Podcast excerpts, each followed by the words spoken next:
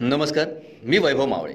Deshdoot podcast बुलेटिनमध्ये आपलं स्वागत. आज मंगळवार अठ्ठावीस जून दोन हजार बावीस. ऐकूयात जळगाव जिल्ह्याच्या ठळक घडामोडी.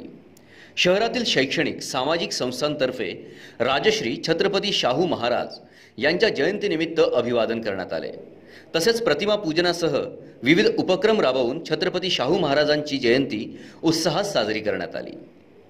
पुतणीच्या लग्नासाठी आठ लाख रुपये घेऊन तसंच पेट्रोल पंपाच्या व्यवहारात पेट्रोल पंपाच्या मॅनेजरने व्यवहारात अफरातफर करून मालकाची बारा लाखात फसवणूक केल्याची घटना उघडकीस आली आहे.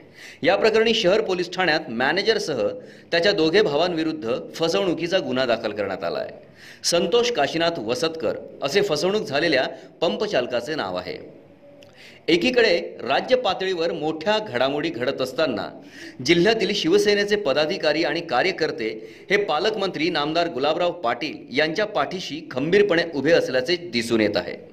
पक्षाच्या ज्येष्ठ नेत्यांकडून गुलाबराव पाटील यांच्यावर होत असलेल्या टीकेमुळे संतप्त झालेल्या कार्यकर्त्यांनी आज धरणगाव आणि पाळधी येथे खासदार संजय राऊत यांच्या प्रतिकात्मक पुतळ्याचे दहन करून आपला रोष व्यक्त केला आहे शहरातील राधाकृष्ण मंगल कार्यालयामागील ए के भावनगरीवाला यांच्या दुकानात महानगरपालिका प्रशासनाने अचानक धाड टाकली.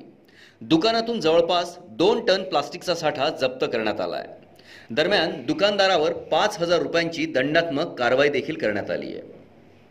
शिवसेना पक्षप्रमुख उद्धव ठाकरे यांच्या पाठीत खंजीर खुपसून बंडखोरी करणाऱ्या आमदारांनी हिंमत असेल तर राजीनामे देऊन पुन्हा निवडणुकीला सामोरे जावे. शिवसैनिक त्यांना गाडल्याशिवाय राहणार नाही असा टोला गुलाबराव वाघ यांनी गुलाबराव पाटील यांचे नाव न घेता लगावला आहे यावेळी पक्षप्रमुख उद्धव ठाकरे यांच्या पाठीशी जिल्ह्यातील शिवसैनिक खंबीरपणे उभे राहील अशी शपथ घेण्यात आली. या होत्या आजच्या ठळक घडामोडी. आता वेळ झाली येथेच थांबण्याची. भेटूया पुढील पॉडकास्ट बुलेटिन प्रसारणात. तोपर्यंत संक्षिप्त बातम्या आणि ताज्या घडामोडींसाठी देशदूत डॉट कॉम या संकेतस्थळाला भेट द्या.